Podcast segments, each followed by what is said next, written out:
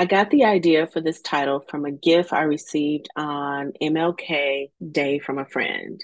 There was no sound, but the words followed the movement of his mouth. I'm Black and beautiful. Yes, I'm Black and I'm proud of it. She has no idea how that made my entire week, month, and year. Starting my morning with this gift will carry me throughout the week as I continue to do this work, no matter how challenging or energetically draining it can be.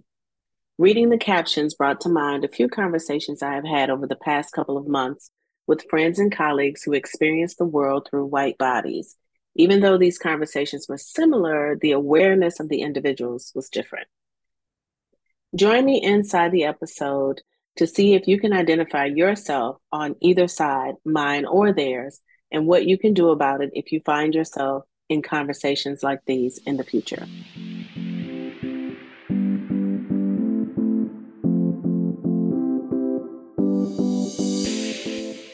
Welcome to the Happy Executive Woman podcast. Coach Anita Charlot will cover a variety of topics, such as personal, professional, and corporate relationships, diversity, equity and inclusion, energy, metaphysics, corporate relationship responsibility, and spirituality in the workplace.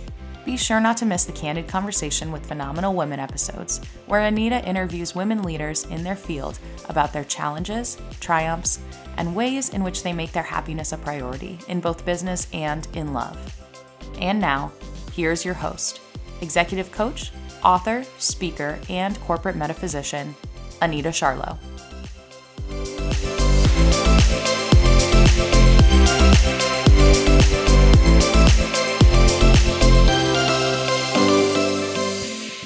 As I continue to grow more confident in my voice as a beacon of change for the Black and Brown experience in the workplace, I am more open and honest about my experiences in corporate America and of those that look like me. So this means that in conversations with my friends and coworkers that do not look like me or experience the world through white bodies, I am more direct than I have been, based on where they are in their understanding of our differences, their level of allyship, and their knowledge of the Black experience in America. Their reactions vary from defense to acknowledgement to help me understand what I can do differently. I haven't always been in touch with or courageous enough to stand in my Blackness in corporate spaces the way I am today. It's as though everything that took place in twenty twenty shook me so violently to the point where I walk through life with my eyes wide open now versus partially closed as I did before.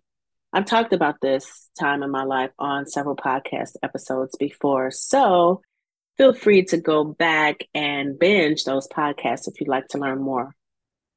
Due to the balance of power and how the corporate environment was set up at the beginning of my career, I learned how to navigate the corporate space safely. Even now, I see myself explaining all of this to you in this fashion instead of just saying white people. The voice in my head reminds me, watch your words. You don't want to come across as the angry Black woman, even though that is not my intent. It's a conditioning that I'm slowly learning to grow out of. One that, if I'm really honest, it isn't mine to police. But that's another story for another episode.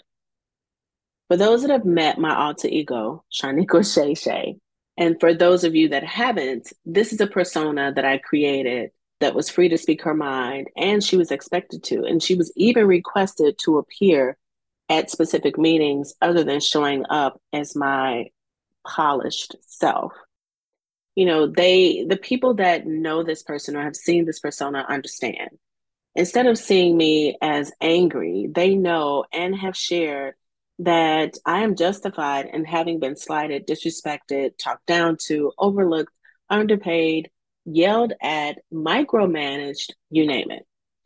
So they can sit with me in these moments, trying to understand what happened and how not to inflict more of the same on other Black or Brown people with whom they come in contact. In other words, I'm not judged. Suppose you speak up as a Black woman too much, and I'm using air quotes here. In that case, you get in trouble. You get labeled a troublemaker, and there is a silent investigation started to gather information to help get you out of the door in a manner that doesn't reflect negatively on the company.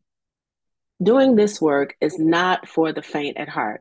You must have the inner strength to withstand the stress, the overwhelm, the looking over your shoulder, the C Y A-ing, the collecting of receipts and other items to make sure you have evidence to counter any false claims or slander of character. According to Lean In dot org, even as they navigate an incredibly difficult experience, Black women are pushing their companies to do better. Black women are more likely than any other group of employees, including men of color and women of other races and ethnicities, to spend a substantial amount of time on D E I work that falls outside of their formal job responsibilities. They are more likely to speak out against bias and discrimination at work, and more likely to experience retaliation for doing so. And they are more likely than any other group of employees to step up as mentors and sponsors to other women of color. Many Black women say they do this work because they feel it wouldn't get done otherwise, which speaks to the urgent need for employees with more privilege to show up as allies. When I read this quote, I was like, oh my gosh, that is so me, right? This is a quote that was taken from Women in the Workplace, Black Women, Insights from the twenty twenty-one study conducted by Lean In dot org and McKinsey and Company. I will make sure that the link to this article is in the show notes for you. As I read that, I was like, wow, that is so me. It has often been me that has been the voice for those that do not have a voice or don't know how to use their voice or can't speak their voice.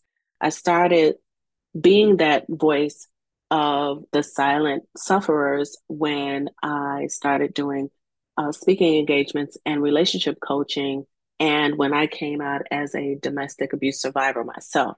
So for me, finding my way out of a situation or finding the courage and the strength to stand in the face of adversity, whether it's racism or whether it is domestic violence or any sort of uh, negative action that is taken towards me, whenever I find my voice, I tend to use that voice to amplify the voice of others.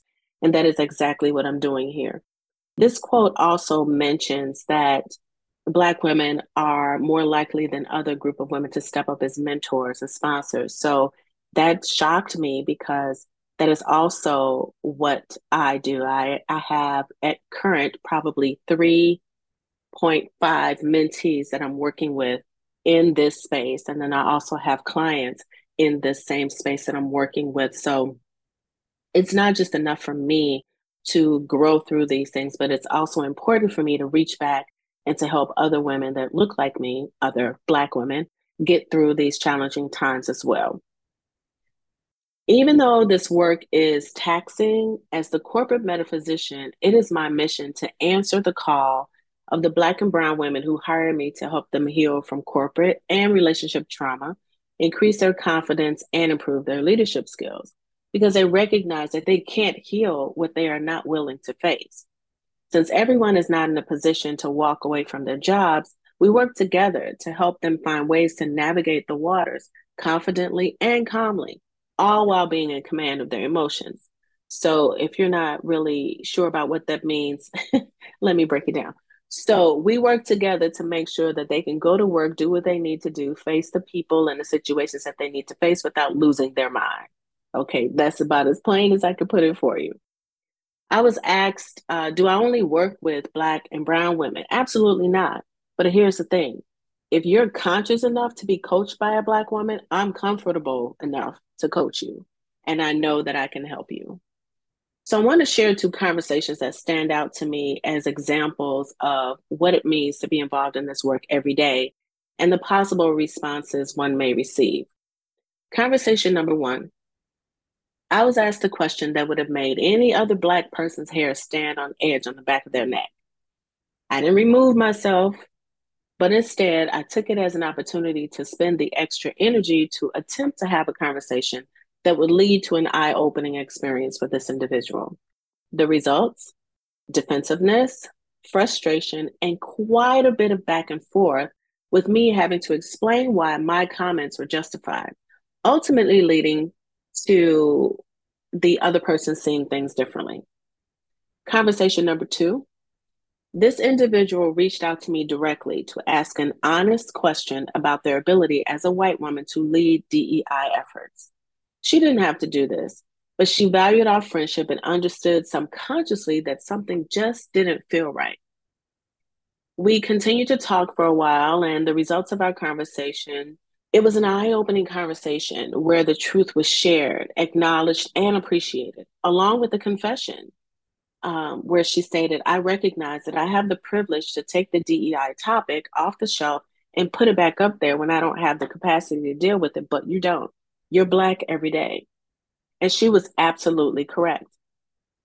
This is the type of person that will eventually, as they continue to move through the, the D E I space, will eventually become an ally and really understand the voice of the Black and Brown people that um, she is looking to, looking to be an ally for. If you're not open to the conversation, if you can't accept the truth coming back at you, no matter how uncomfortable it is in that moment, imagine how we as Black people feel every day. This is our everyday experience, every day of our lives, for our entire lives.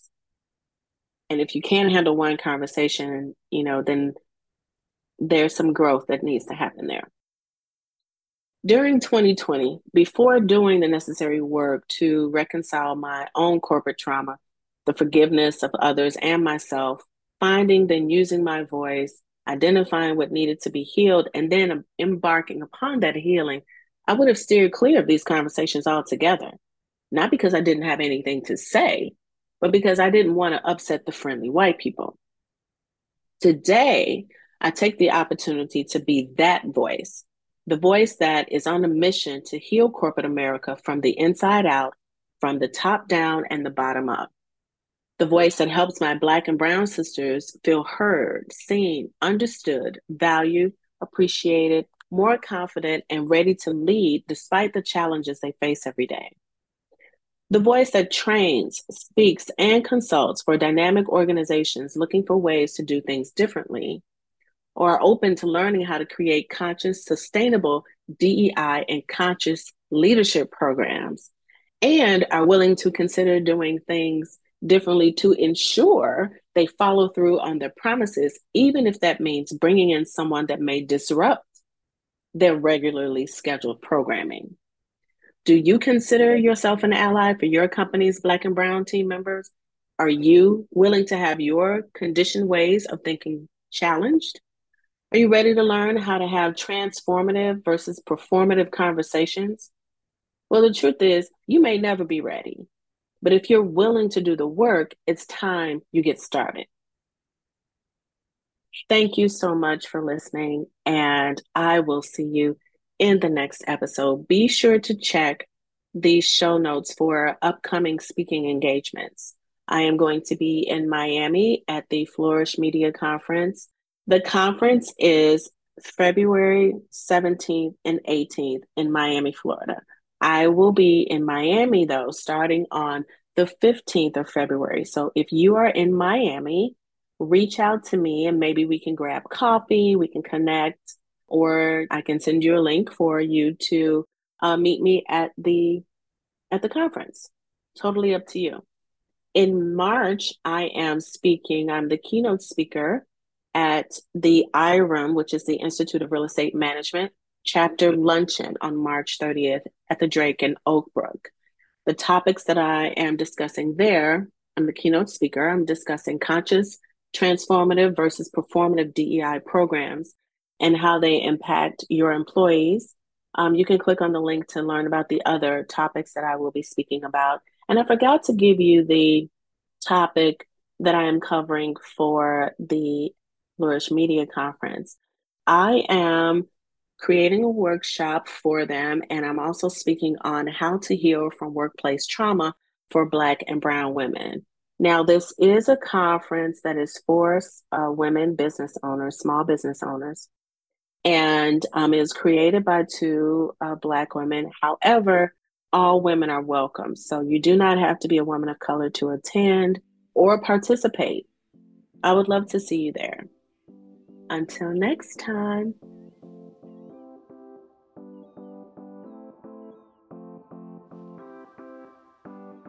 Have you found that you are no longer willing to attempt to hide who you really are in corporate America or in life?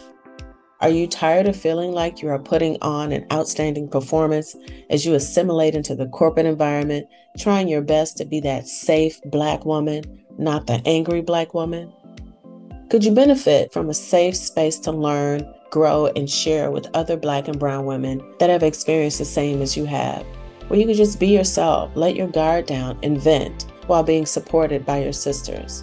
Give yourself the gift of being supported while in these spaces by a sister that knows, understands, and is ready and willing to hold space for you. It's never too late to wake up to the truth of who you are. Stay close, as I will be launching a sacred and safe community just for you in the upcoming weeks, where you can come to receive healing from workplace trauma, get relationship, marriage, work, and business advice. Let your hair down, and for once, allow others to support you. If you want to be the first to know when the community opens, join the waitlist. Go to bit.ly forward slash for my Black and Brown sisters. Until next time, sis, hold your head up. I see you.